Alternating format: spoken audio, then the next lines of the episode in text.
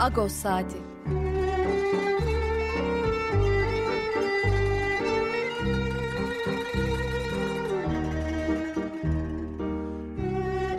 Haftalık Agos gazetesinin penceresinden Türkiye ve dünya gündemi. Agos'un mutfağından haberler, söyleşiler, olaylar.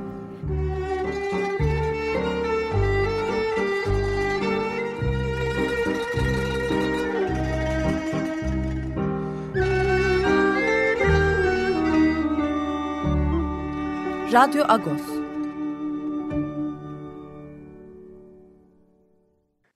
Radyo Agos'tan günaydın. Parlus, ben Yetvartan Zikyan. Yeni bir Radyo Agos'ta karşınızdayız. Bugün 23 Aralık Cumartesi.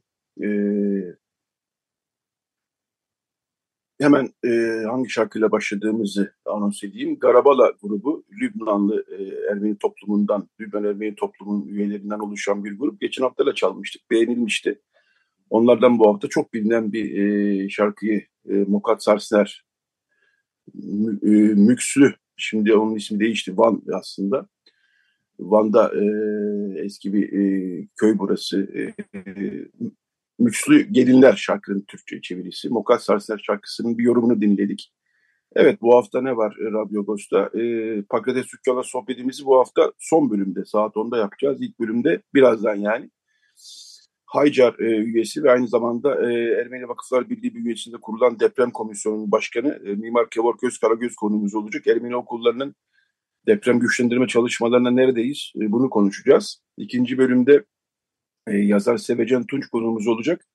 Baylan e, Hastanesi'nin yüzyıllık hikayesini kaleme aldı. E, ilginç bir kitap, önemli bir kitap. E, Baylan örneğinde, özelinde e, İstanbul'un böyle yakın tarihine, geçmişine Beyoğlu'nun e, ve tarihi semtlerin geçmişine bir yolculuk yapacağız. Son bölümlere Pakrates Sükkan'la e, sohbetimiz olacak. E, evet ben e, çok fazla sözü uzatmayayım. Hemen e, konuğumuza döneyim. E, günaydın e, Kevork Bey, Parlus. Günaydın, iyi günler diliyorum.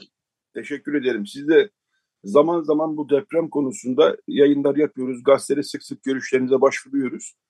Şimdi son dönemin yeniliği, son 2-3 ayın yeniliği bir e, Ermeni Vakıflar Birliği bünyesinde komisyonlar kuruldu. Bunlardan biri de deprem komisyonu. Siz de çalışmalar yürütüyorsunuz. E, 11 Aralık'taki e, Ervap toplantısında bir rapor sunum yaptınız daha doğrusu. Ve orada dediniz ki 1100 e, öğrencimizin bulunduğu okullarda risk var. E, ve bunlarla ilgili harekete geçilmeli dediniz. Hatta bunun başka yansımaları da oldu. Geçen hafta Eğitim Komisyonu Başkanı Aksel Topalcan istifa etti. Ervap Başkanı Bedros Bey ile Bedros Şirindoğlu ile yaşadığı görüş ayrılığından bahsetti. Bu hafta da zaten Aksel Bey ile bir e, detaylı konuşmamız var. Bedros Bey'in de görüşlerine başvurduk. O da e, karşı açıklamalar yaptı Aksel Topalcan'a. O ayrı bir tartışma konusu. E, bunun detaylarına çok girmeyelim ama sonuçta bununla bağlantılı bir konudan bahsediyoruz. Çünkü sonuçta ortaya çıkan manzara şu sizin de sunumda söylediğiniz gibi bazı okulların güçlendirilmesi gerekiyor. Bu güçlendirmeyi nasıl yapacağız? Yani dediğim gibi bunun mali kaynakları gerekiyor, şu gerekiyor, bu gerekiyor. Bu dediğim gibi ayrı bir tartışma konusu ama sizin sunumlarınız, sunumda dikkat çektiğiniz konulara göre, e, detaylara göre dediğiniz gibi 1100 öğrencinin e, bulunduğu okullar riskli grubunda. Bunu e, neye dayanarak söylüyorsunuz diye başlayayım ben. Öncelikle okullarımızın depreme yönelik güçlendirilmesi konusunda ortaya koyduğunuz hassasiyet ve bu platformu açtığınız için emek ve çabalarınıza teşekkür ederek başlamak istiyorum.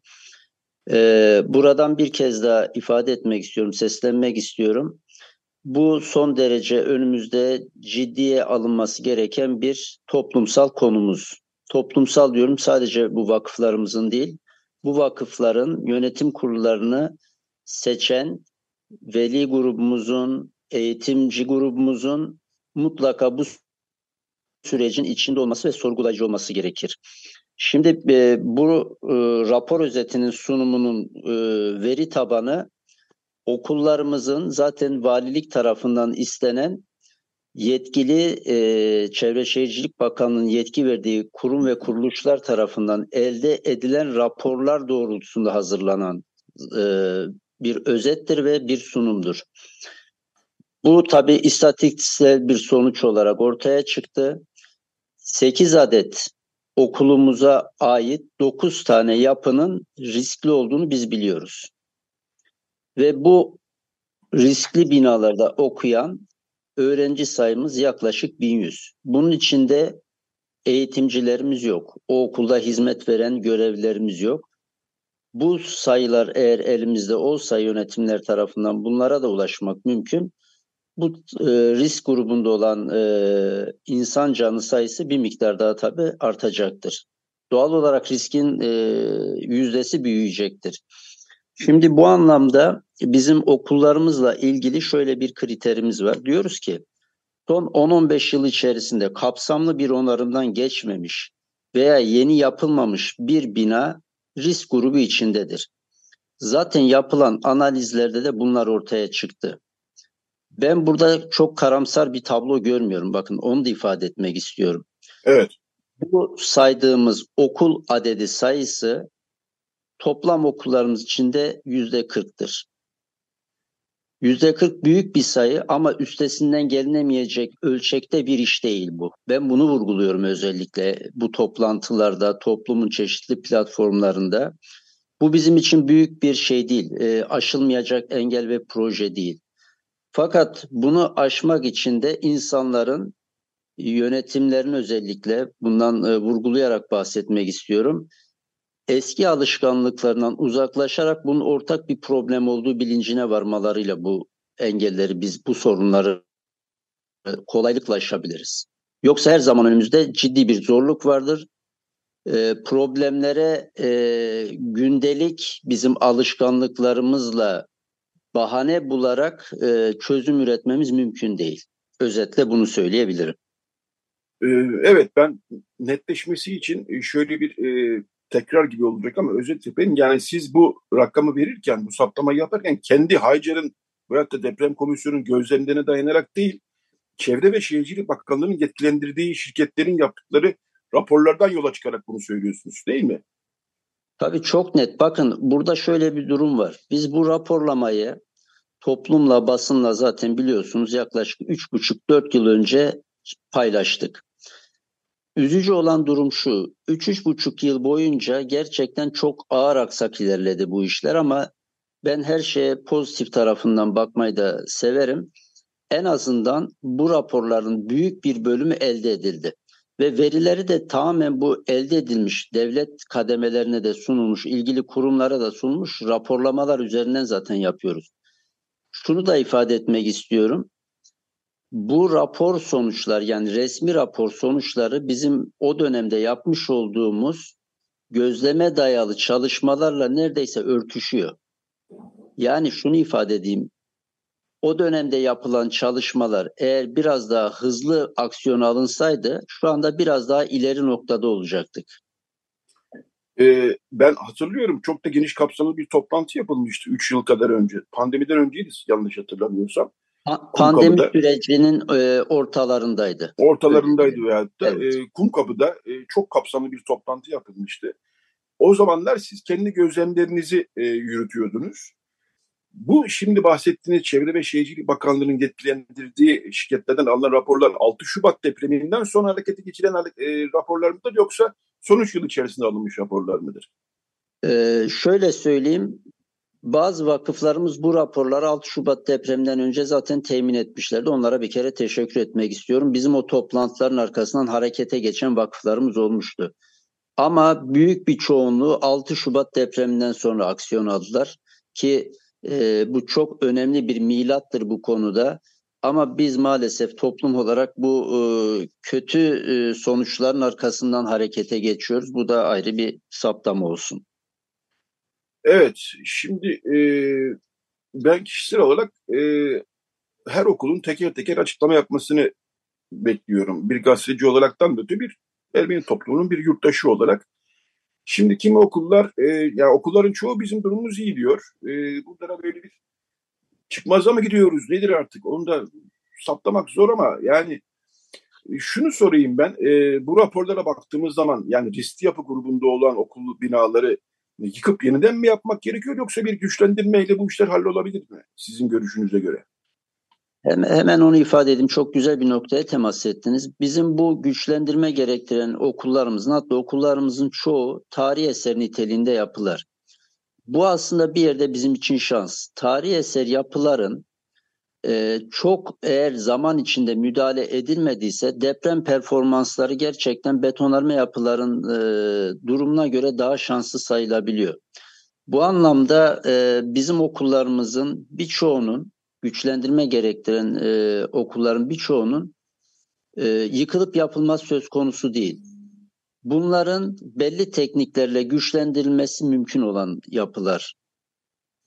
Bu anlamda bizim e, şansımız daha yüksek. Ama dediğim gibi harekete geçilmediği sürece bu şans her gün e, negatif tarafa doğru ilerliyor.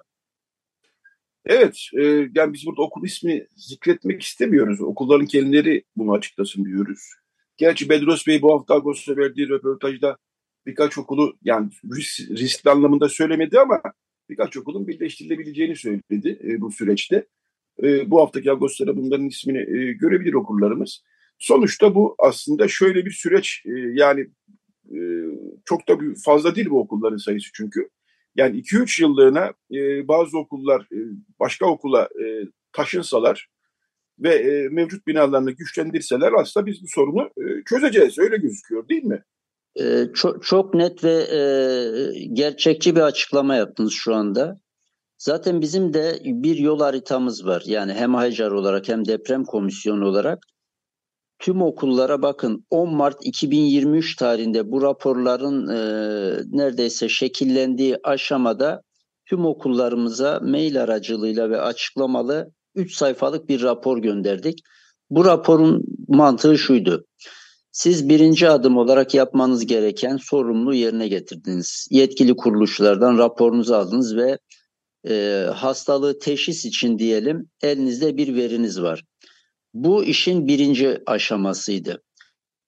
Bundan sonra eğer rapor doğrultusunda bir güçlendirme veya yıkıp yeniden yapmak gibi bir e, sonuç önerisi varsa bu raporda bundan sonra atacağınız adımları tarif eden bir e, rapordu bu. Ve ben Ervap toplantısında da benzer noktalara e, değindim. Bu raporun içindeki benzer noktalara.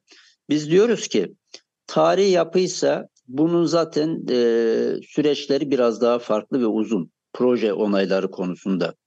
Mutlak ve mutlak yetkili kuruluşlara veya üniversitelere bir güçlendirme projesi hazırlatacaksınız. Bunu ilgili idarelerin onayına sunacaksınız. Bu aşamada projelerinize ilgili bütçe çalışmasına başlayacaksınız ve bu işi yapacak nitelikli uygulama firmalarından teklif alacaksınız. Yol haritası çok basit. Bu zaten sizin iki yılınızı neredeyse kapsayacak bir süre. Bu süreyi bugünden başlamanız gerekiyor ki yaklaşan diyelim olası İstanbul depremine veya Marmara depremine hazırlıklı yakalanalım. Bizim bütün şeyimiz bu, e, çağrımız bu. Bütün bu feryadımız artık feryat derecesine geldi. Feryadımız bu.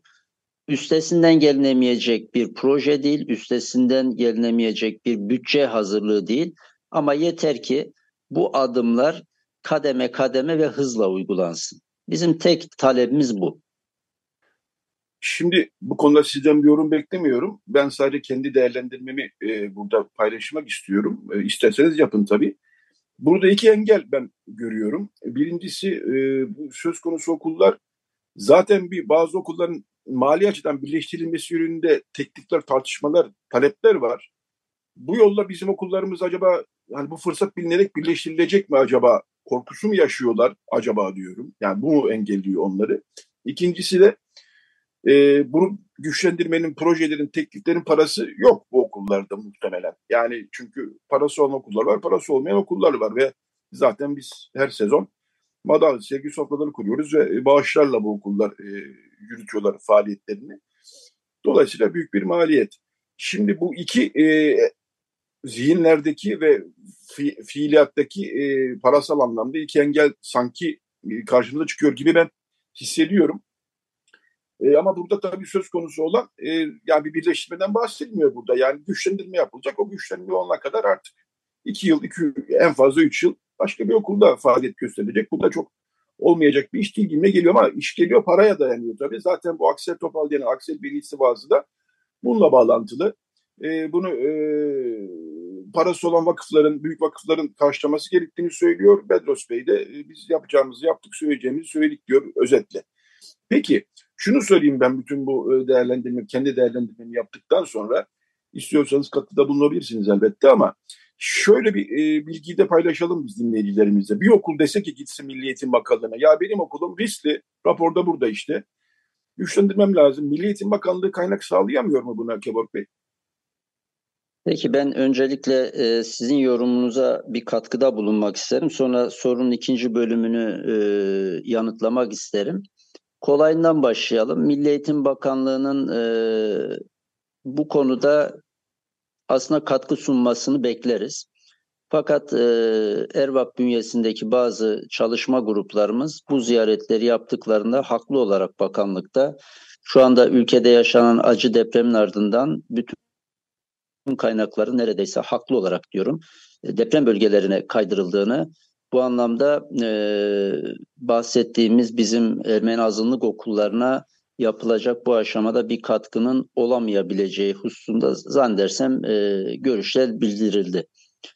E, sizin yorumunuza e, katılıyorum. Katılmadığım evet. ve katılmak istemediğim tek nokta şu. Yıllardır elde veri olmadan sadece maddi verilere dayalı olarak bu okulları kapatalım, bu okulları birleştirelim.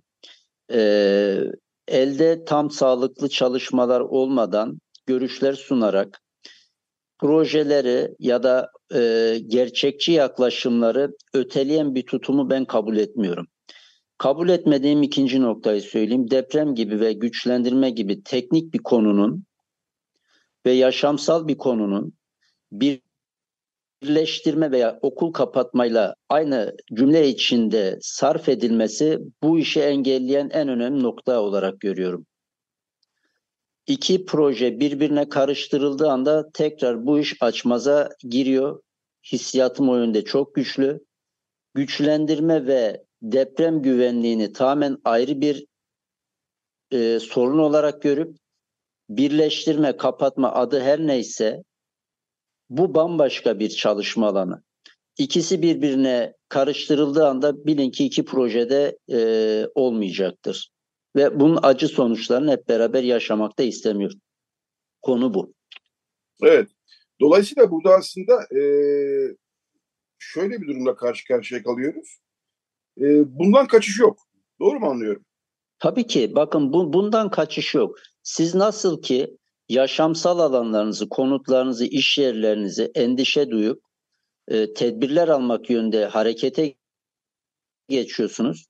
Geleceğimiz olan çocuklarımız, insan kaynaklarımızı siz risk olasılığı yüksek ve zaman dilimine böldüğünüz zaman e, gerçekten de riskli e, zamanları paylaştığınız ortamlarda çocuklarınızı okutmaya gönderiyorsunuz. Yani burada ben kusura bakmayın bir akıl tutulması görüyorum. Yani bu bir kere bizim bireysel sorumluluğumuz. İkincisi devlete karşı, kurumlara karşı sorumluluğumuz var. Diyor ki devlet bu raporları hazırladınız ve artık bundan sonraki yol haritanız çok net. Bunun tedbirini alın. Tedbirinizi almazsanız gereğini yapacaktır doğal olarak. Bu okullara ya geçici ya da kalıcı e, eğitimine, eğitim faaliyetine son verecektir. Burada eğitim yapamayacaksınız. Oturup o zaman bizim haklarımız konusunda da geriye düştüğümüz noktaları tartışır duruma geleceğiz. Ama zaman geçmiş olacak. Evet. Ee, peki şunu da sorayım. Ee, buna net bir cevap vermeyebilirsiniz çünkü kapsamlı bir konu. Diyelim X bir okul güçlendirmeye karar verdi. Önce işte raporunu hazırlayacak, teklifini alacak. Bunlar dediğimiz 200 seneyi falan bulur diyoruz ama sadece tek bir okul için bunun maliyeti tabii okula göre değişir, binaya göre değişir. Kimi okulun çok büyüktür binası, kimi okulun o kadar büyük değildir. Bunlar tabii değişir ama sonuçta kaç paralık bir işten bahsediyoruz tek bir okul için? Aşağı yukarı ee, diyeceğiz artık. Şöyle ifade edeyim. Bizim e, Ervap toplantısında e, telaffuz ettiğim bir şey vardı, bütçe vardı. Bu neredeyse projelerin elde edilmesi ve yapım maliyetlerinin karşılanmasıyla birlikte yaklaşık 95 milyon TL'lik bir şeyimiz var, bütçemiz var. Bu toplum zaten e, resmi raporların elde edilmesi için yaklaşık 3 milyon TL'yi e, bütçesinden ayırmıştır ve harcamıştır. Bu demek oluyor ki bizim bu 9 tane risk grubunda olan okulumuzla ilgili yaklaşık 100 milyon TL'lik bir şeye ihtiyacımız var. Bütçeye ihtiyacımız var. Ben de diyorum ki bu bu kadar varlığımız içinde karşılanmayacak bir bedel değil. Bu kadar net. Yani e, kimi okulumuzun bakın durumu şu. Zeminden kaynaklı problemler var. Zemin güçlendirmesi gerekiyor ve kısmi üst yapının bu raporlar sonucunda. Kimi okulumuzun zemini sağlam ama üst yapı problemleri var. Bu sadece üst yapı olarak güçlendirme gerekiyor. Dediğim gibi bu raporlar sonucunda okullarımız, yönetimlerimiz güçlendirme projelerini gerçekçi bir şekilde yaptıklarında bu önümüzdeki maliyet çok daha net ortaya çıkacaktır. Ama hazırlıklı olmak açısından toplumun önünde böyle bir maliyetin ve bütçe hazırlığının olması gerektiğini ifade etmek istiyorum. Bu karşılanmayacak bir rakam değil. Zaten Asla. her sinema dal, her sinema dallarda neredeyse buna yakın bir parayı topluyoruz. Bir sefer yapılacak bir şey. Öğrenciler diyoruz. Tabii ki öğrenciler bizim göz bebeğimiz, öğrenciliğimiz. Öğretmenler de orada risk altında kalıyor. Tabii çalışanlar, yöneticiler yani o okulda bir sürü insan var. Ee, ben de açıkçası bir önce bir de şu herhalde e, öngörülmesi lazım ki enflasyonist şimdi bugün 95 milyon dedik belki 5 ay sonra 150 milyon olacak yani e, o açıdan da bir an önce başlanmasına gerek var herhalde bilmem ne dersiniz? E, tabii ki şu anda zaten e, ek, ekonomi bültenlerinde ya da e, basında insanlar bütün bu konuya hakim. E, e, pandemi sonrası biliyorsunuz dünyada ciddi bir enflasyon var. Rakamsal artışlar, emtia fiyatlarının artışı, deprem bölgesine kaydırılan iş, iş gücü, deprem bölgesine kaydırılan malzeme, İnşaat sektöründeki bu tıkanıklıklar doğal olarak e, bu güçlendirme işlerini de etkileyecektir. Hem maliyet yönden hem e, nitelikli iş gücü elde etme konusunda. Bu, bu başka bir problem alan ama e, bilin ki her geçen gün e, maliyet bizi zorlayan bir unsurdur. Evet. Peki Kevork Bey çok teşekkür ediyorum. Ee, süremizin aslında bakarsanız e, sonuna geldik. Ya bu bölüm daha doğrusu Radyo Ghost devam edecek tabii ama e, feryat dediniz, feryat kelimesini kullandınız. Evet, çok önemli bir feryatta bulundunuz. Yani bazı okullarımızın listi durumda. Bunlar resmi raporlarla, Çevre Bakanlığı'nın yetkilendirdiği şirketlerin raporlarıyla netleşmiş durum. Yani bizim gözlemimiz sadece değil, böyle bir raporlar var diyorsunuz. Bir önce harekete geçilmesi lazım diyorsunuz ve bunun için de gerekli para cemaatimizde var diyorsunuz. Ben böyle bir özet yapayım dedim. E, eklemek istediğiniz son bir cümle varsa e, alalım e, Kevork Bey. Ee, yok aslında söylenecek bence her şey söylendi. E, tablomuz çok net. E, sırada aksiyon alma zamanı ve lütfen bu e, aksiyonda bir an önce alınmalı. E, ben çok teşekkür ediyorum. Ben teşekkür ediyorum çalışmalarınız için, yayına katıldığınız için. E, evet, e, Ermeni Vakıflar Birliği bünyesinde kurulan e, Deprem Komisyonu'nun başkanı Mimar Kevorköz Karagöz konuğumuzdu. Kendisi aynı zamanda Haycar'da uzun yıllardır faaliyet gösteriyor e, pek çok çalışma imza atmış bir isim. Çok teşekkürler Kevork Bey yayına katıldığınız için. Bu vesileyle de iyi seneler diliyorum artık size. İyi seneler, iyi yayınlar diliyorum. Görüşmek dileğiyle. Teşekkürler, görüşmek dileğiyle. Ee, evet, bu bölümü bir şarkıyla kapatalım. Ee, geçen hafta çalmıştık yine o da beğenilmişti. Ermenistan'dan Tonika Project. Ee, onlar e, geçen hafta bir Gomidas e, yorumu dinlemiştik Tonika Project'ten. Bu hafta başka bir Gomidas yorumuyla, Yerengi dans, e, e, dansıyla bu bölüme bir ara verelim. Daha sonra reklam arası, daha sonra Radyo Agos devam edecek. Radyo Agos. Evet, Radyo Agos devam ediyor. Radyo Agos'un bu bölümünde yazar Sevecen Tunç konuğumuz. E, kendisiyle geçtiğimiz ay diyelim, aylarda diyelim çıkardığı yeni bir kitap İstanbul'un Baylanı, 100 yıllık serüven başlıklı bir kitap hakkında konuşacağız. E, artık e, Noel dönemindeyiz, yılbaşı dönemindeyiz. Biraz tatlı şeyler konuşalım dedik bu bölümde. E, günaydın Sevecen Hanım. Günaydın, günaydınlar. Nasılsınız? İyiyim, teşekkür ederim. Siz nasılsınız? Ben de iyiyim, teşekkürler. Şimdi e, aslında sergi dönemin, bunun bir de sergisi oldu e, kültür merkezinde. Evet. E, sergi döneminde yapacaktık belki bu yayını ama e, gündem yoğun e, derken e, bugüne kaldı ama olsun geçti kitap çünkü piyasada aslına bakarsanız. E. Şöyle başlayalım. E, şimdi biz e, yıllar boyunca e, o Beyoğlu'ndaki o pastanelerin e, ya İstanbul'un eski pastanelerin özlemiyle hep e, yaşadık diyebilirim. Çünkü çoğu kapandı. Bir kısmı daha doğrusu kapandı. Ama o zamanki o kültürü hep biz böyle özlemle andık. Ee, onların ürünleri aslına bakarsanız e, özel ürünleri artık hayatımızda yer aldı. E, dolayısıyla böyle bir e, kitap yapmanız, kitap e, yazmanız hakikaten e, önemli. O açıdan e, tebrik ederim sizi. Şöyle Baylan tabii burada e, ayrı bir e, işte Markiz dedik, Lebon dedik, Suaz dedik, Baylan dedik.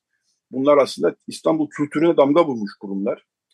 E, ve çoğu da Osmanlı'nın son zamanlarında, Cumhuriyet'in ilk yıllarında e, kurulmuş e, kurumlar. Şimdi e, dolayısıyla e, bu konuları konuşmak her zaman keyifli. E, bir taraftan da bir e, hüzünlü çünkü çoğu artık yok. E, Baylan konusunda e, şöyle başlayayım. E, niye Baylan'ı seçtiniz diye başlayayım ben en iyisi. Tabii. E, Baylan, Baylan'ın şu anki sahipleri e, Altın Marka grubu, Altın e, Kılıç ailesi aslında fikir onlardan çıktı. Çünkü Baylan'ın 1923'te kurulduğunu biliyoruz ve 2023 yılın itibariyle 100. yılını kutlayacaktı. Geçtiğimiz sene bugünlerde e, benimle iletişime geçtiler ve kalıcı bir eser bırakmak istediklerini söylediler. Çünkü gerçekten markanın tarihi çok enteresan inişlerle çıkışlarla dolu ve Cumhuriyet tarihine koşut bir hikaye. Ee, böyle bir kitap projesi ortaya çıktı. Kitap projesi sürecinde, araştırma sürecinde topladığımız materyal de bizi bir şekilde sergiye götürdü. Çünkü kitabın okur kitlesi e, sınırlı kalacaktı ama sergiyle çok daha fazla İstanbullularla Baylan'ın hikayesini buluşturabiliriz diye düşündük. Ve dediğiniz gibi geçtiğimiz Kasım ayı içinde e, AKM'de güzel bir sergi yaptık ama bu sergiyi gerçi e, gezici olarak tasarladık. Dolayısıyla önümüzdeki günlerde 2024'ün başı itibariyle başka başka lokasyonlarda da sergilenecek Baylan sergisi. Peki e, Baylan'ı aslında Baylan yapan herhalde e, Henry Lenas e, oğul. E, Doğru. Ama kurucular evet. Kurucular kurucu... farklı. Yani birincisinden evet. bahsedeyim isterseniz. E, Bay, Baylan Baylan aslında Baylan olarak kurulmuyor tabii ilk başta oradan başlamak lazım belki de. Evet. 1923 yılında e, Yanya'dan İstanbul'a gelen iki genç adam e, Beyoğlu'nda yine çok ünlü bir Fransız pastanesinde pastacılığı öğreniyorlar. Çünkü zaten pasta, pastacılık aslında Fransız ekolü altında gelişiyor e, İstanbul'da ve genel olarak Türkiye'de tabii ki Rusların da etkisinden söz edebiliriz ama İstanbul özelinde Fransız pastacılığının e, soylu çok önemli bir temsilcisi var Mulatiye diye. Orada pastacılığı öğrendikten sonra Beyoğlu'nda çıkmaz bir sokakta Terkos çıkmazının hemen altında eczacı çıkmazı vardır. Deva çıkmazı olarak da bilinir bugün. Orada ilk pasta şubelerini açıyorlar iki arkadaş Arnavut kökenli iki Rum pastacı ve ilk koydukları isim pastanelerine Loryan oluyor. Fransızca şark anlamına, doğu anlamına gelen Loryan sözcüğünün okunuşu. Son 30 yılların ortalarında Öztürkçecilik akımının e, etkisi altında kalarak isimlerini Baylan olarak değiştiriyorlar. Baylan da Öztürkçe e, ne diyelim edalı, şımarık, nazinin anlamlarına gelen bir sözcük aslında. Dolayısıyla Baylan'ın öyküsü Beyoğlu'nun çıkmaz bir sokağında başlıyor. Sonrasında da şubeleşme e, serüveni başlıyor. Önce Beyoğlu'nda İstiklal Caddesi üzerinde o ünlü Louvre apartmanı vardır. Oraya taşınıyorlar. Orada asıl şöhretine kavuşuyor pastane. Onun ardından e, Karaköy'deki şubeden söz edebiliriz tabii ki. O da çünkü çok bilinen bir yerdi. 60'larda da şu an hepimizin bildiği Kadıköy Baylan açılıyor. Bu şekilde e, şubeleşme de devam ediyor. Peki kurucular e, yanlış bilmiyorsam Yorgi e, Kiliçiş ve Filip Lenas e, 1919'da evet. gelmişler Yanya'dan. Yani e, Yunanistan coğrafyasının Arnavut ama Rum Ortodoks e, e, dininden iki kişi. Fakat e, asıl e, Philip Lenas'ın oğlu sanıyorum değil mi? Henry Lenas e, işi asıl, yürüten... Doğru söylüyorsun. Oradan söz edecektik. Philip Lenas'la e, Yorgi Kiriçis buraya geldiklerini aslında biz öyküyü şöyle biliyoruz. Çok uzun yıllardır Baylan dendiğinde sizin de bildiğiniz gibi akla ilk gelen isim Harry Lenas. Kurucunun oğlu, en büyük oğlu Harry Lenas. E, onu da çok yakın bir zamanda kaybettiğimizi söyleyebiliriz. 6-7 sene önce kaybettik kendisini. E, ama uzun yıllar iki, e, iki aile işletiyor. Arnavutluk'tan göçen iki aile işte Philip ve Yorgi'nin aileleri çocuklarıyla birlikte bütün şubelerin başında. Ama e, 64'ten sonra e, Kiriçis ailesinin geride kalan üyeleri ve Philip Lenas da, baba Philip Lenas, kurucu Philip Lenas da e, Atina'ya gidiyorlar. Dolayısıyla burada sadece kalan e, Philip Lenas'ın en büyük oğlu Harry ve onun erkek kardeşi Mihal Lenas oluyor. İki şube, kalan iki şubenin başına geçiyorlar. Karaköy ve Kadıköy şubelerinin. E, Kadıköy şubesinin kurucusu e, Mihal Lenas da erken yaşta vefat ettiği için geriye bütün bu iki ailenin, e, iki İstanbul ailesinin e, son kuşak temsilcisi olarak Harry Lenas kalıyor. Harry Lenas'ı iyi biliyoruz çünkü yakın bir dan ziyade aslında gastronomik anlamda çok ilkleri e, Baylan'la buluşturan vizyoner çok yenilikçi bir e, pasta ustası olduğundan aslında e, ismi gastronomi çevrelerinde son derece iyi biliniyor. Ee, 60'ları diyelim ki biz kendimizde bir e, şey alsak, kesit olarak alsak, 60'larda bu durumda şöyle bir manzara mı e, var? Beyoğlu'nda bir baylan, Karaköy'de bir baylan ve e, Kadıköy'de bir baylan. E, doğru mu tarif ettim? Evet, doğru. 60'ların ortasında çünkü 61'de Kadıköy baylan açılıyor, 67'de Beyoğlu kapanıyor. O 5-6 yıllık dönemde 3 şube var evet. Evet e, biz ben yaş olarak Beyoğlu baylarına yetişemedim tabii aslında ama şimdi biz bu hastanelerde tabii ki hep şöyle okuduk. Yani edebiyatçıların anılarında, söyleşilerinde, romanlarında bazen pastaneler tabii e, sadece Baylan değil, e, Markiz, Lebon, e, Nisuaz bunlar aslında edebiyatçıların e, çok sık bir araya geldiği, e, işte orada sohbetler gerçekleştirdiği e, mekanlar olarak biliyoruz. Baylan, Beyoğlu Baylan da bunlardan bir tanesi ama Karaköy'de sanıyorum e, Yok. edebiyatçıların bir buluşma noktasıymış. Doğru mu biliyorum? Yok yok e, Beyoğlu aslında. Beyoğlu yani, anladım. Evet sizin e, hatırladığınız aslında 50 kuşağı denilen işte yazarların e, çıktığı e, vakitlerinin çoğunu geçirdiği yer Beyoğlu Baylan. E, o bence de çok enteresan bir durum çünkü Sezai Karakoç'un yolu da, da düşmüş ve şöyle tarif ediyor Beyoğlu Baylan'ı. E, Tanzimat'tan bu yana olan e, işte edebiyat mahfili geleneğini sürdüren son pastane, son kahve ve pastane olarak tarif ediyor. E, bence Beyoğlu Baylan'ı yaza bir kültür ne diyelim kültür buluşma noktası, kültürel bir buluşma noktası olarak diğer pastanelerden, diğer kahvehanelerden ayıran temel özellik kadınların da e, müdavim olarak temsil ediliyor olması. 50 kuşağından son derece e, sayıca fazla e, şair ve yazarlar e, ve hatta tabii ki Beyoğlu çevresinde olduğundan dolayı da e, tiyatrocular, sinemacılar e, burayı bir e, kültür mahfili olarak benimsiyorlar ve 50'lerin 54 diyebiliriz. Çünkü Atilla İlhan'la aslında her şey başlıyor. Atilla İlhan adım atıyor Beyoğlu Baylan'a. Sonrasında zaten Paris'ten yeni dönmüş. Paris'te e, ki bohem kafelere benzetiyor ve orada çok fazla vakit geçirmeye başlıyor. Onun çevresinde toplanan genç yazarlar da e, katılıyorlar Atilla İlhan'a. Ardından 54'ten 60'ların işte ortalarına kadar 64'e kadar da diyebiliriz. E, yaklaşık bir 10 yıllık zaman zarfında burası e, bütün bu 50 kuşağı sanatçılarının e, buluştuğu yer oluyor ve edebiyat tarihinde de baylancılar diye bir akım ortaya çıkıyor. Ee, şöyle bir e, soru sorsam, e, ben bütün bu e, anıları, röportajları okuduğum zaman işte edebiyatçıların bütün gün bu pastanelerde e, oturdukları, şunu da kafamda hep canlandırmıştım. Yani bu insanlar böyle bütün gün e, limonata ve kurabiyeyle oturacak insanlar değiller e, diye düş kendi kendime hep düşünüyordum. Burada hı hı. sanıyorum dün de size biraz sohbet ettik yayından önce. E, burada sanıyorum iki durum var. Birincisi e, pastane işletmeleri de edebiyatçıları ağırlamaktan aslında e, tercih ediyorlar. Çünkü onların isimleri bir taraftan yayılıyor. Dolayısıyla onlar orada belki de e, bütün gün oturmalar onların da hoşlarına gidiyor. İkincisi aslında bazı pastanelerde belki Baylan'da da e, likör gibi hafif içkiler de var herhalde değil mi? Yani sürekli çay içerek oturmuyorlardır diye düşünüyorum. Şöyle, e, evet var yani salon içkileri servis ediliyor işte kahvenin yanında. E, Baylan'ın Baylan'ın bence e, Yine Lebon, işte Markiz bahsettiğiniz o güzel Beyoğlu pastanelerinden farklı bir yerde durmasını sağlayan e, anlayışlı garsonları. Yani anlayışlı gönlü gani garsonları olarak Ahmet Oktay mesela tarif ediyor oradaki çalışan garsonları.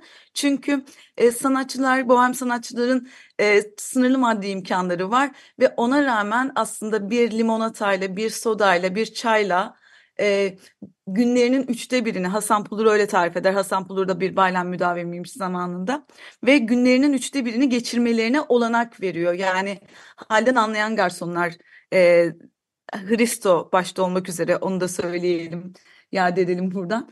E, Hristo evet. gibi garsonlar, Leonidas gibi garsonlar Ahmet Oktay'dan e, Atilla İlhan'a, Demirtaş Ceyhun'a kadar farklı farklı edebiyatçıların anılarında mutlaka e, izlerini, isimlerini görürsünüz bunların. Bu önemli. Onun dışında salon içkileri evet servis ediliyor ama zaten baylancılar gündüz vakti toplanıyorlar baylanda ve akşamın planını yaptıkları yer aynı zamanda burası. Yani hangi meyhaneye gidelim, evet hangi bara uğrayalım gibi günün e, büyük bir kısmı burada sohbetlerle, edebiyat, entelektüel alışverişle geçiyor. Ardından akşam soluğu bambaşka bir mekanda alıyorlar. Evet. E, siz tabii bu kitabı oluştururken e, objeler e, topladınız, tarihçeye baktınız.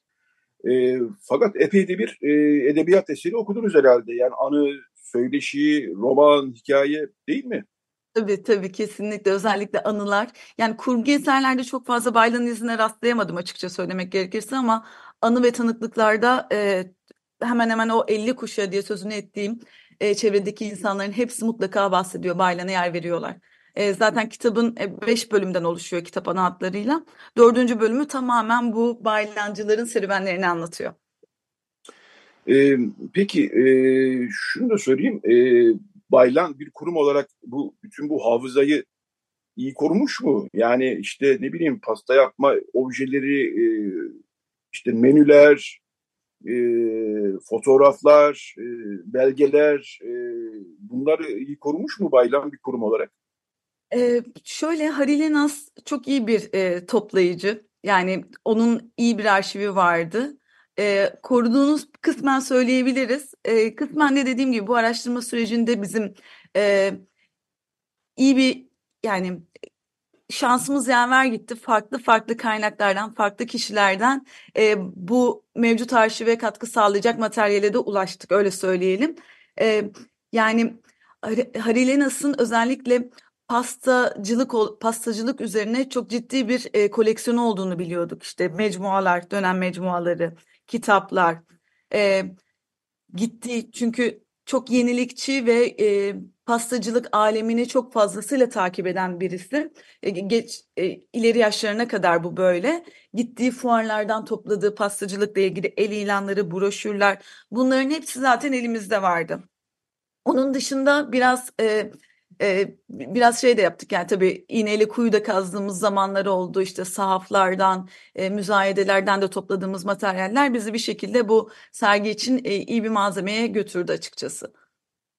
E, neler bulabildiniz? Yani ben fotoğraf görüyorum mesela Beyoğlu Baylan'ın e, içeriden görünümü diyoruz. Orada çok müthiş bir şey var. Tarihsel diyebileceğim bir yazar, daha. Yazar kasa demeyeyim de biz ağız alışkanlığı e, eski tarz bir kasa var. Buna benzer objelere de ulaşabildiniz mi?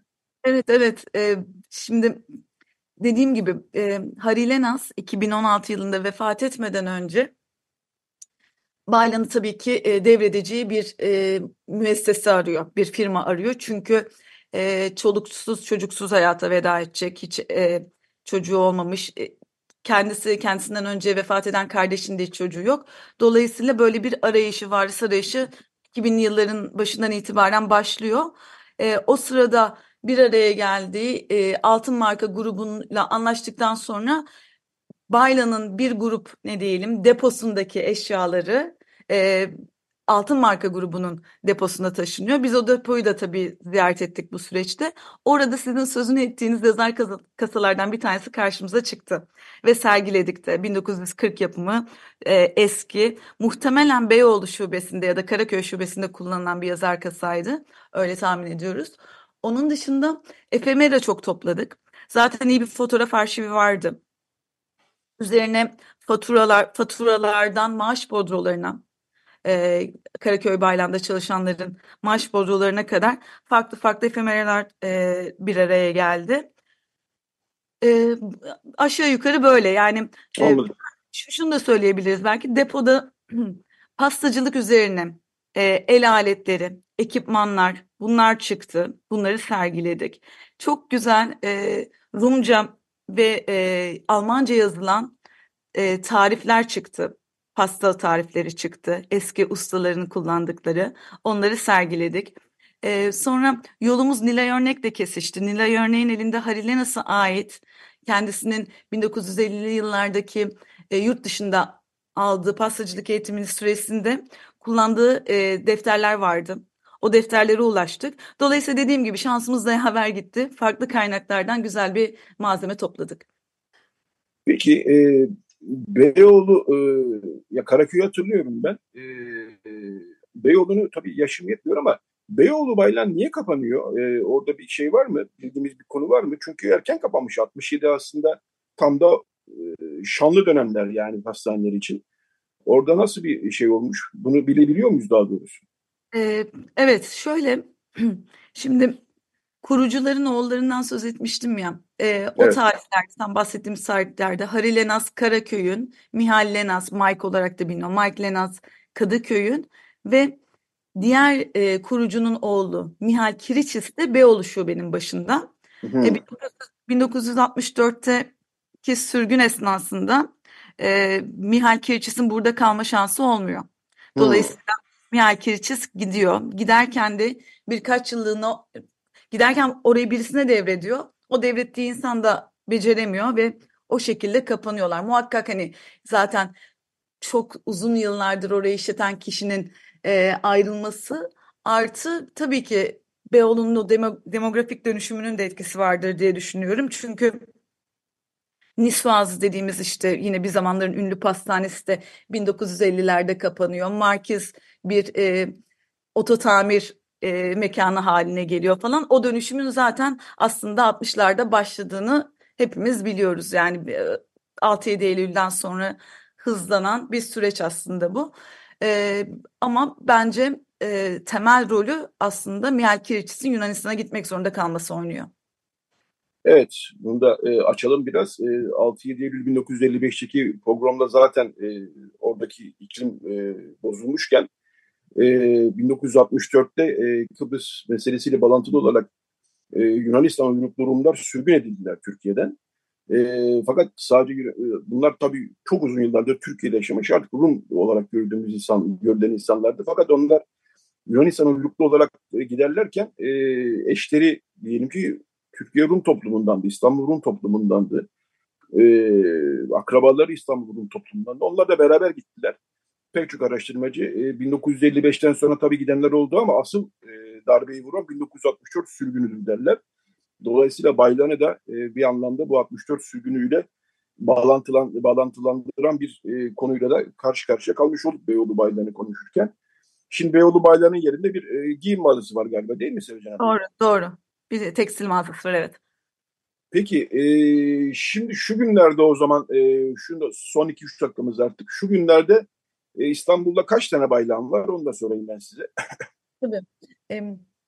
E, Kadıköy bayram e, 60 yılın üstünde aynı yerde aynı dekor altında aynı lezzetleri sunmaya devam ediyor.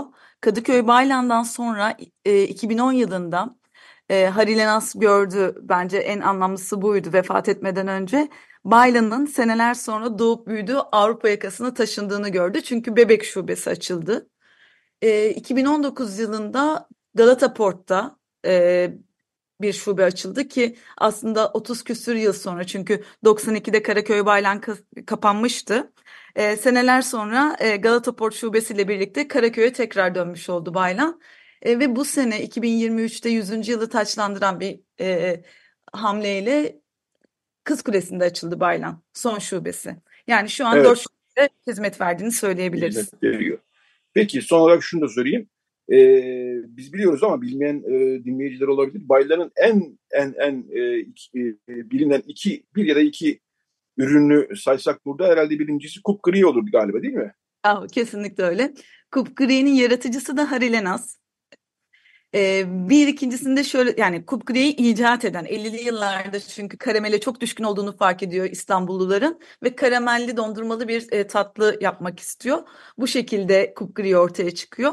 Diğerinde de belki Addis Ababa'ya örnek verebiliriz. O da çünkü Philip Lenas'ın yani kurucusunun e, Harry Lenas'ın babasının e, icadı. Addis Ababa diye bir e, pastası da var. O da benim favorim işte. Peki. Öyle mi? evet. Ee, çok teşekkür ederim. Ee, kitap vesilesiyle böyle bir İstanbul'un 1950'lerin 60'larına o pastane kültürüne de bir yolculuk yapmış olduk sayenizde. Ee, Sevecen Tunç konuğumuzdu. Ee, Vaylan, işte, 100 yıllık bir macera, İstanbul'un e, 100 yıllık bir serüveni e, başlıklı kitabı kaleme aldı Sevecen Tunç. Bir de sergisi olmuştu. Sergi kapandı ama yeniden başka formatlarda açılacak öyle anlıyorum. Ee, çok teşekkürler Sevecan Hanım e, yayına katıldığınız için. Ben teşekkür ederim. Hoşçakalın. Teşekkürler. İyi bir hafta sonu diliyorum. Evet, e, bu bölümün de sonuna geldik. E, birazdan bir şarkı arası vereceğiz. Şimdi biz tabii Noel yarın bir taraftan 24 Aralık. Hristiyan dünyasının çok büyük bir bölümü Noel'i kutlayacak. Yılbaşı geliyor. Biraz tatlı bir sohbet yapalım dedik ama tabii dün gece ve bu sabah da tatsız haberler de vardı. Onda e, buradan not, not düşelim. Kuzey Irak'ta e, 6 e, Türk Silahlı Kuvvetleri mensubu hayatını kaybetti. Çatışmalar da sürüyor. Buradan da e, ölenlere rahmet dileyelim. Evet, e, şimdi bu haftayı, e, bu bölümü, e, bu haftaki programı sürüyor. Bu bölümü kapatırken de arka sayfamızda Sevan Ataoğlu'nun e, bir yazısı var. Geçen hafta çünkü İstos e, ve Aras Yenileri bir panayır, e, kitap panayırı yaptılar Kadıköy'de, Moda Kültür Derneği'nde. O da Rum toplumuna ait bir hoş bir bina. Her sene Beyoğlu'nda yaparlardı. Bu sene Kadıköy'de yaptılar. Orada hep kapanışta e, Sevan Ataoğlu bizim e, Ağustos'tan yazılarıyla tanıyor olmalısınız. Eski Ağustos çalışanı. DJ Sevana olarak orada bir performans sergiledi. Şarkılar çaldı. Ağırlıklı olarak da e, Armenians in e, AIDS e, Avenue Amerika'da çıkan e, bir albüm bu. 1930'larda 40'larda. E, oradan şarkılar çaldı. E, biz bunu sık sık çalıyoruz Radyo Gosu albümden şarkıları zaten. E, bu hafta da arka sayfada o e, çaldığı şarkılarına yola çıkarak işte e, o dönemin e, müzisyenlerini, e, şarkılarını kaleme aldı. E, kendi çaldığı şarkılardan yola çıkarak hoş bir yazı e, var bu haftaki arka sayfamızda. Sevan Ataoğlu'nun yazısına da bir atıfta bulunalım. Ve e, o albümden e, 8. Caddedeki Ermeniler albümünden burada 30'larda 40'larda orada faaliyet göstermiş çok sayıda Ermeni'nin e, bunlar da var işlerinde tabii. Ama albüm öyle. Ermeniler 8. Caddede albümünden. Bir e, şarkıyla bu bölümü kapatalım. E, Marco Melkon, daha önce sık sık çaldık Marco Melkon'u. Şu dere baştan başayı söyleyecek. Daha sonra reklam arası, daha sonra Patates Dükkanı'nda haftalık olan sohbetimizi yapacağız. Radyo Agos. Evet, Radyo Agos devam ediyor. Ee, Pakratis Dükkan'da her hafta e, girişte yaptığımız e, olan sohbetimizi bu hafta kapanış bölümünde yapıyoruz. Günaydın Paket abi, parlıyız. Günaydın Getvart, parlıyız. Ee, şimdi yayından önce seninle konuşurken e, biraz önceki sohbeti de biraz ekleme yapmak istiyorum ben demiştim haklı olarak. Ee, pastacılığın farklı bir boyutuna, coğrafi olarak farklı bir boyutuna da dikkat çekmek istedim. Ee, hem şimdi pastacılar değil mi? Evet, hem şimdi pastacılar.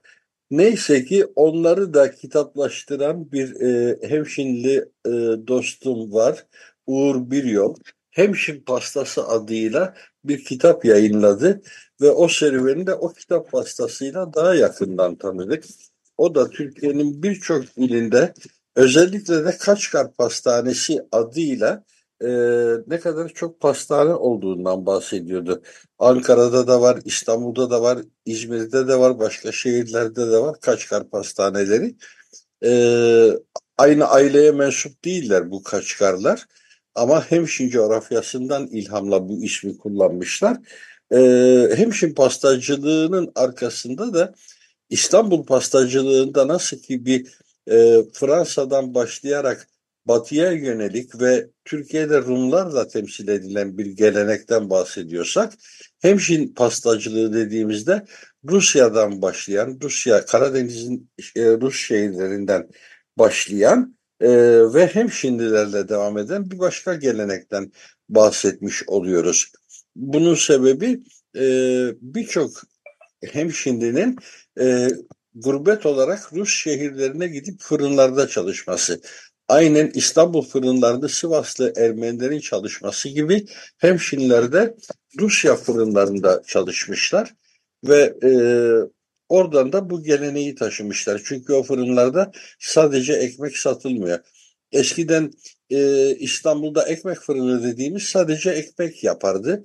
Bugün artık tablo öyle değil. Ekmek fırınlarında muhtelif hamur işleri, tatlı hamur işleri, e, değişik bisküvi çeşitleri, kurabiyeler görebiliyoruz, pastalar görebiliyoruz.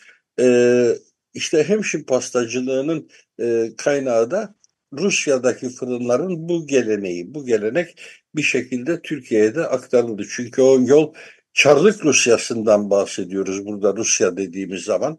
Sovyetler Birliği'nden değil, Sovyetler Birliği'nden sonra e, bütün o coğrafya bir anlamda e, hani yaygın bir ifade vardır ya demir perde gitmesi gelmesi kolay olmayan bir yer haline geldi. Ama e, Osmanlı İmparatorluğu döneminde ve Çarlık Rusyası döneminde e, oldukça geçişken bir coğrafya.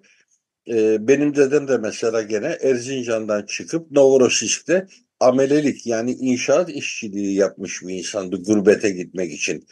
Dedelerimden biri su şehirli olan dedem İstanbul'da Ortaköy fırınında ekmek pişirirken e, Erzincan Kemahlı olan dedemse e, Rusya'ya gidip inşaatlarda çalıştı, duvarcılık yaptı. E, o anlamda bu gurbetin e, kazanımlarından biridir pastacılık belki de bu anlamda. E, biraz önceki röportajda da e, gördük. E, Fransa'da bulunmuş, oradan öğrenmiş, oradan buraya nakletmiş hikayeler dinledik e, bu gelenek anlamında tabii ki çok zenginleştiren bir şey. Ve edebiyat ve pastacılık denince daha yaygın e, bir şeyde ve basın ve pastacılık denince de Meserret Pastanesi. E, Cağaloğlu yokuşu üzerinde e, Ebu Suud Caddesi'nin tam köşesinde bir pastaneydi. Orası da edebiyatçıların ve yazarların, gazetecilerin buluşma noktasıydı bir anlamda. Birçok adam e, çalıştığı gazeteye giderken oraya uğrardı bir kahvaltı ederdi boğaçayla, çayla, şunla bunla ve öyle devam ederlerdi. Bu aynı zamanda biraz orayı bir buluşma mekanı haline de getirmişti. Yani bir pasta diyoruz ama altından dünya kadar hikaye, dünya kadar e, yaşanmışlık e, fışkırabiliyor. Çok ilginç bir alan bu. Bunu bir eklemek istedim. Biz gene normal e, yayınımıza dönebiliriz bu parantezden Tabii. sonra. Tabii. E, ben de kısa bir ekleme yapayım. 1878'de Karadeniz'deki e, Rusya yakın bölümdeki Rus imparatorunun varlığı da e, aslında bunda bir etkili etkili oluyor ve orada artık insan şu an Türkiye sınırında olan birçok e, bazı kentler Karadeniz'deki bir süre için e, Rus İmparatorluğu'nun toprağı olduğu için çok daha rahat Rusya'da çalışmaya gidip gelebiliyorlar. 1878 ile 1918 arasındaki bir kesitten bahsediyoruz aşağı yukarı e, meşhur 93 Harbi'nden sonraki e, kesitten bahsediyoruz. Dolayısıyla e, hemşin pastacılığının çok böyle hakikaten e, derin bir tarihi de var. Evet Fakat abi yarın Noel. E, dur bir parantez daha açalım abi laf lafı açıyor çünkü. Evet. E, Kars peynirciliği de Rus varlığının bir sonucu. Malakanların geliştirdiği bir endüstri. Kars'ta kaşar peyniri üretimi özellikle ve daha değişik özür dilerim daha değişik peynir türlerinin e, üretimi geleneği de gene Ruslarla başlayan bir şey, Malakanlarla başlayan bir şey. Evet, bunu da eklemen iyi oldu. Ee, hakikaten bu işte kültürler böyle böyle zenginleşiyor. Evet yarın Noel 24 Aralık Hristiyan dünyasının çok büyük bir bölümü e, İsa Mesih'in doğuşunu yarın kutluyor. E, Ermeniler, e, Ermeni e, Kilisesi, e, Mustafa Çakan Kilise, Apostolik Kilise yani Ermeni e, toplumunun %95'inin mensubu olduğu diyelim ki. E, biz 6 Ocak'ta kutluyoruz. Bizim takvimimiz farklı. Biz tabii biz gerçek takvimi kullanıyoruz diyoruz. Ruhanilerimiz öyle diyorlar. Bu Noel yaklaşırken de buradan bir kere kutlayalım. Hristiyan dünyasının e, Noel bayramını kutlayalım bir kere öncelikle. E, bu bayram yaklaşırken de geçen hafta, hafta içinde e, DEM Parti'nin e, Süryani milletvekili ki meclisteki şu an tek Hristiyan milletvekili bildiğim kadarıyla evet. e, meclis, mecliste konuşma yaparken e, Meclis Başkan Vekili Sırrı Süre Gönder'den ki o da dün bir rahatsızlık geçiriyor. Ona geçmiş olsun diyelim kendisine. Sırrı Süre Gönder'e sorarak e, ben de kendi ana dilimde Noel'i kutlayabilir miyim? Süryani vatandaşlarımızın e, Noel'ini kutlayabilir miyim? Süryanice diyerekten bir izin alıyor ve bir cümleyle e, Süryani toplumundan Noel'ini kutluyor. E, Süryanice İyi Partililer e, ağırlıklı olarak hatta hepsi İyi Partili bunların. Bütün Türkkan var bunların başında. E, nasıl sen böyle Süryanice konuşursun, Türkçeden başka dil konuşamazsın mecliste diye bir e, sözlü saldırılarda bulunuyorlar. Bu uzun, uzunca da sürüyor. E, Sırrı Sürüyor Gönder de diyor ki e, ben geçen hafta burada Saadet Partili bir milletvekili ölmüştü. E, Arapça bir başsağlığı dedim. Hiçbiriniz kalkıp bana başka dilde konuşuyorsunuz falan demediniz e, diye bir hatırlatmada bulunuyor. Bu ayrı e, yani bir Noel'de kutlayamayacaksak mecliste bu nasıl iş diye de sormak isterim ve sözü sana bırakayım. E, evet, e, o çok ilginç görüntülerdi ve belli zihniyetleri faş etmesi anlamında da bence çok değerliydi. George Aslan çok anlamlı bir şey yaptı ve bunu yaparken de e, bütün e, kibarlığıyla iki dakika ek süre istedi meclis oturumunu yöneten o günkü başkandan Sırrı Süreyya Önder'den ve Sırrı Süreyya Önder'den buyurunuz dedi. Adamcağız Süryanice konuşmaya başladığı anda e, faşist bir reaksiyon İyi Parti sıralarından yükseldi. Bunda şaşıracak hiçbir şey yok. İyi Parti faşist bir parti. Biz bu partiyi hep seçimlerde oynayabileceği rol üzerinden konuşuyoruz ve işin ideolojik tarafını hep görmezden geliyoruz ama nüvesi Milliyetçi Hareket Partisi'nden ayrılarak oluşmuş bir parti kadroları da doğal olarak bu şekilde ve buradaki tahammülsüzlüğün çok ilginç bir dışa vurumu vardı. O benim için çok çarpıcıydı. E, çünkü o e, toplumsal alanda da yabancı dile karşı alerjinin en önemli tılısımı, en önemli anahtarı işlevi görüyor. Şu, ne dediğini nereden bileceğim? Ya başka bir şey söylüyorsa, ya bana küfrediyorsa. Bu kompleks o vatandaş Türkçe konuş kampanyaları boyunca da geçerli oldu. Bugüne kadar da bunun etkisini görüyoruz otobüste veya herhangi bir toplu ulaşım aracında iki kişi veya üç kişi aralarında e, Türkçenin dışında bir dil konuştuklarında ve sesleri biraz duyulur olduğunda başkaları tarafından e, akla gelen ilk soru bu. Ya benim hakkımda konuşuyorsa, ya sen kimsin ki senin hakkında konuşsun? İnsanlar niye senin hakkında konuşsun? Anlamadığı bir şeyde hemen bir e, karşıtlık e, vehmeden anlayış var. O anlayış meclis sıralarına da yansıdı. Mecliste de bu gerekçeyi saydılar tepki göstermek için. Ben nereden bileceğim ki Noel kutluyor? E bilme. Adam söyledi ben Noel kutlayacağım dedi. Sen de zannet ki artık o başka bir şey anlatıyor. Her şeyi bilmek zorunda değilsin. Ama bu anlayış çok kötü bir şekilde, kötücül bir şekilde daha doğrusu içselleştirilmiş durumda. Ee, George Aslan'ı kutlamak gerekir. O yüzden de biz bu hafta Agos'un Ermenice sayfasında hiçbir Ermeninin anlamayacağı bir alfabeyle ve dille Noel kutladık. Bunu ilk defa yaptık. Ee, ben doğru yaptığımızı zannediyordum. E, zannediyorum. Bu bir e, tepkiydi çünkü. Süryani alfabesiyle e, doğum kutlu olsun, e, İsa'nın doğumu kutlu olsun anlamına gelen bir cümle koyduk manşetimize. Altında da bu George Aslan haberini geçtik. E, bu konularda konuşulmuyor. Bir patırtı kopuyor, arkasından da sönümleniyor, gidiyor sadece. Oysa üzerinde e, konuşulması, değerlendirmeler, eleştiriler yapılması gereken konular bunlar. Belki bu değerlendirmeler, eleştir, eleştirilerle meseleye farklı açılardan bakmak da mümkün olacak. George Aslan orada çok anlamlı bir söz söyledi. Dedi ki biz bütün tarih boyunca buradaydık. Mars'tan başka bir gezegenden buraya gelmedik biz dedi. Biz hep buradaydık. Bu dil hep buradaydı dedi. Ve Sırrı Süreyya. Önder de başka bir ifadede daha bulundu. Kafamı kesseniz bir insanın e, ana diliyle konuşmasına engel olmam ben. Bu da çok çarpıcıydı, çok anlamlıydı. E, bu haftaya gündem oldu. Bizim açımızdan en azından gündem oldu. Türkiye'nin gündemi çok e, yoğundur, çok e, kalabalıktır, çok çeşitlidir. E, Can Atalay tahliye edilecek mi, edilmeyecek mi diye iki gündür bekliyoruz. En sonunda gene Bölge İdare Mahkemesi 13. Ağır Ceza e, hele bir gerekçeli karar gelsin sonra bakarız diyerek bir daha meseleyi sürüncemede bıraktı. Bütün bunların içerisinde George Aslan'ın çıkışı e, görülmedi veya mecliste e, ki o tatsız tablo üzerinde yeterince konuşulmadan sönümleniyor. Ama bunlar çok önemli meseleler. Neyin ne olduğunu değerlendirmemiz için bunları konuşmaya çok ihtiyacımız var diye düşünüyorum. Ee, evet katılıyorum. Bir küçük bir ekleme yapacağım. Sen dedin yani kamusal alanda başka biriyle konuşulduğunda hemen e, işte reaksiyon geliyor diye. Fransızca İngilizce konuşursanız reaksiyon gelmez. E, sadece Türkiye'nin e, İstanbul'un doğusundaki dillerde konuşursanız reaksiyon geliyor. Bunu da böyle bir not, bir, bir takım alerjiler var burada ne yazık ki.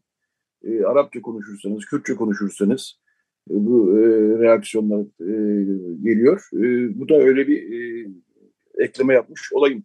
Bu hafta e, kapsamlı bir röportaj var. Aslında özel bir röportaj diyemiyoruz. Bir grup gazeteci olarak Daron Acemoğlu ile buluştuk biz salı günü. Daron Acemoğlu'nun bir kitabı çıktı. E, yeni. Simon Johnson'la birlikte kaleme aldıkları. İktidar ve Teknoloji kitabın ismi. Daha çok bu e, yapay zeka, e, teknolojik gelişmeler, internet, bilgisayar ortamındaki çok ileri gelişmelerin e, iktidarla e, bağlantısını e, mercek altına alan ilginç kitabı da okudum ben. E, ilginç bir çalışma. Darun Acemoğlu'yla da bir grup gazeteci olarak sohbet etme imkanımız oldu. Kitap vesilesiyle de Türkiye'ye geldi Darun Acemoğlu. Darun Acemoğlu tabii e, artık biliniyordur herhalde. İstanbul'da bir Ermeni e, ailenin oğlu.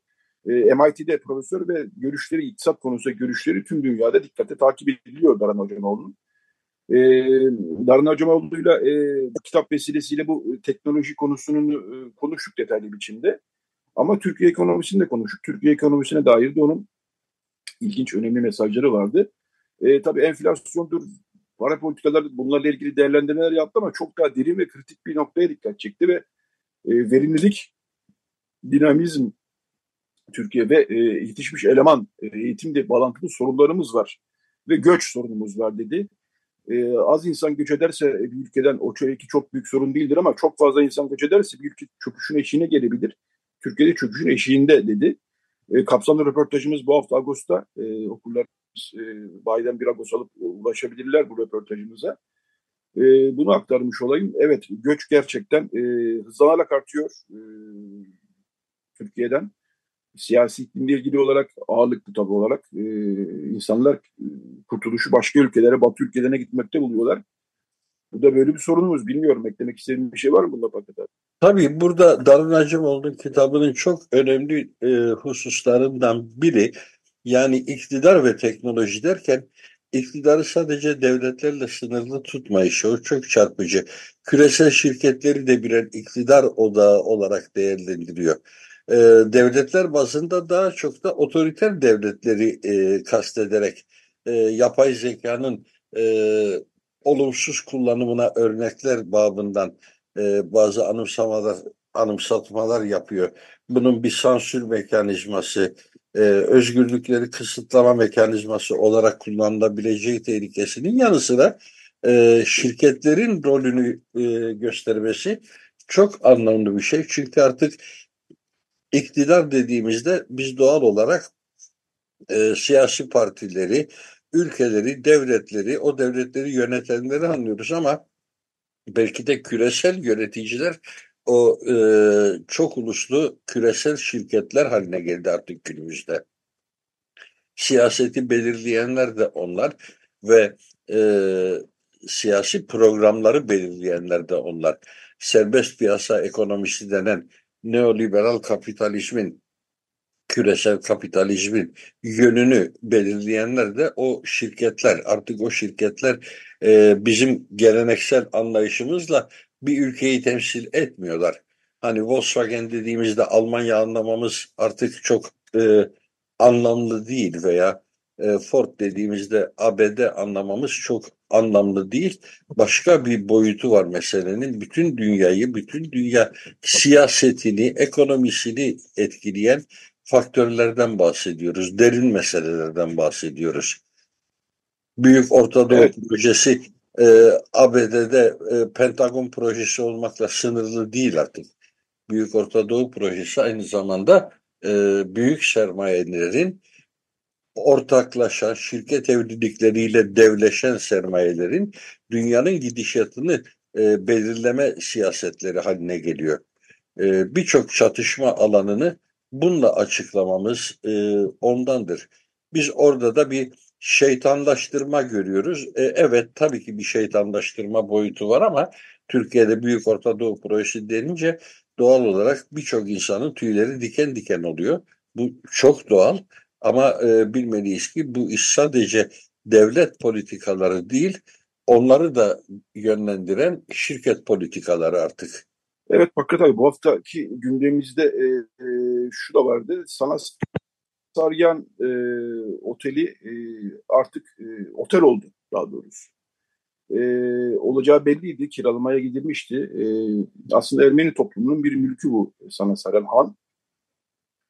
Fakat e, devlet tarafından işte o kurucu kişinin vakfı ortada yok diyerekten el konulan bir mülktü. Daha sonra Patrikhane, e, Türk Ermenileri Patrikliği bir dava açtı. Dava ilk başta yolunda gitmedi ama Anayasa Mahkemesi geçen yıl mülkiyet hakkı ihlali kararı verdi. Ve e, mahkemeye tekrar bunu gör, e, bu davayı baştan gör dedi. Fakat bu arada Vakıflar Genel Müdürlüğü de e, hanı kiraya verdi bir otele. Otelde e, öyle anlaşılıyor ki bazı gazetecilere gezdirmiş e, artık biz açılıyoruz gibisinden ve aslında işkencehaneden 5 yıldızlı otel türünden başlıklar, manşetler gördük. Biz de bu hafta davaya tekrar bakmak ihtiyacı hissettik. Ve Ali Elbeyoğlu dedi ki dava açan Patrikhane adına açan avukat Ali Elbeyoğlu dedi ki Anayasa Mahkemesi kararından sonra yerel mahkeme de Anayasa Mahkemesi doğrultusunda karar verdi. Evet. Yani mülkün aslında Ermeni toplumuna dönmesi gerekiyor. Patrikhane'ye dönmesi gerekiyor dedi. Fakat e, devlet kurumları kaybettikleri davalarda otomatikman istinafa gidiyorlar, itiraz ediyorlar. Şimdi dava istinaftaymış. Fakat biz o haberlerde hiç bu detayları görmedik. Yani işkencehaneydi, otel oldu havasında haberler okuduk arka arkaya. Dolayısıyla biz de bu yargısal süreci e, ve yargı mahkemesinin kritik kararını tekrar bir hatırlatmak istedik. Okurlarımıza e, bu notu da düşmüş olayım. E, sona geldik Fakat abi. E, Ama bu konuda birkaç şey söylemek kapanış isterim. yapacağız. Bu konuda birkaç şarkıyı dün isterim abi. playlist oluşurken beraber seçtik bu şarkıyı seninle beraber. E, yine e, Saban Ataoğlu'nun arka sayfada çok e, bahsettiğimiz hoş bir yazısı var. E, 30'ların 40'ların Amerika'sındaki Ermenilerin müzik icraları orada Gospikyan Band'den bahsediyor e, Sevan Ataoğlu. Biz de Gospikyan Band'den bir şarkı çalalım dedik. E, 1940'larda bilhassa faaliyette bulunan bir grup Gospikyan Band. Tabii ki Ermenilerden oluşuyor ve e, nesilden nesile devam etmiş bir grup aslında. E, şarkının ismi İngiliz yazmış. Yes Bejur diyor ama e, şarkıda ne diyecek Pakrat abi? Ben bücür sen bücür mü? Evet yes bücür yarış bücür arevit merdem. Oldu da meshat uçur parevet karnem. Yani ben çocuk sen çocuk e, bir çocuk aşkı gibi bir e, yaklaşım bu. E, evet. Sempatik bir şarkı. Programı onunla kapatalım ama şu Vakıflar Genel Müdürlüğü hani dediğim evet. gibi kamu kuruluşları kendilerine açılan davaları mutlaka istinafa götürür. Evet istinafa götürür ama unutmayalım ki bu Anayasa Mahkemesi'nden dönmüş bir karar ve buradaki inatçılık sadece zaman uzatmaya yarayacaktır. Çünkü e, ilk derece mahkemesi de idari mahkeme de e, lehte bir karar verdiğine göre bunun istinafı bak, bekleyelim ne olacak. O olmazsa Yargıtay'a da gidebilirler. Fakat son tahlilde e, bütün bu süreç için Vakıflar Genel Müdürlüğü Türkiye Ermenileri Patrikhanesi'ne külliyetli bir tazminat ödemek zorunda kalabilir. Gerçi Türkiye'de bunu işler, yargı hep e, idarenin değneği olmuştur, bastonu olmuştur. 36 beyannamesiyle ilgili davalarda bu hep böyle yürümüştür. E, bugün de farklı olur mu beklentisi çok e, gerçekçi değil ama Anayasa Mahkemesi'nin kararı ortada duruyor. İlk derece mahkemesi de o yönde bir daha yargılama yaptı ve karara vardı. Bu süreci merakla bekleyeceğiz ama sonuçta eğer hukuk e, geçerli olacaksa Vakıflar Genel Müdürlüğü şimdi bu otele 50 yıllık kiralamanın bedeli olarak yüklü bir e, tazminat ödemek zorunda kalacaktır. Muhtemelen Orada şöyle bir şey var. Orada şöyle Evet. bir şey var Fakret abi. E, avukatlar diyorlar ki orada çok bir tazminat gibi bir şey söz konusu olmaz. Mülk bize geçtiği zaman da kiraları biz toplamış oluruz diyorlar. Böyle pratik bir çözümden bahsediyorlar. Bu tabii artık bundan sonrası varsayım. E, şarkıya vakit kalsın Fakret abi. E, çok teşekkürler. Pekala, bir hafta, pekala görüşmek üzere. sana da iyi bir hafta sonu diliyorum. E, Teşekkürler. evet, artık sona geldik. Recide Beren Baltaş yardımcı oldu. Vospikyan Bent'ten din- dinliyoruz. 1949 kaydı. E, yes Bucur. E, bizden bu haftalık bu kadar. E, haftaya yeni bir Radyo Agos'ta buluşmak üzere diyelim ve e, herkese mutlu Noeller dileyelim.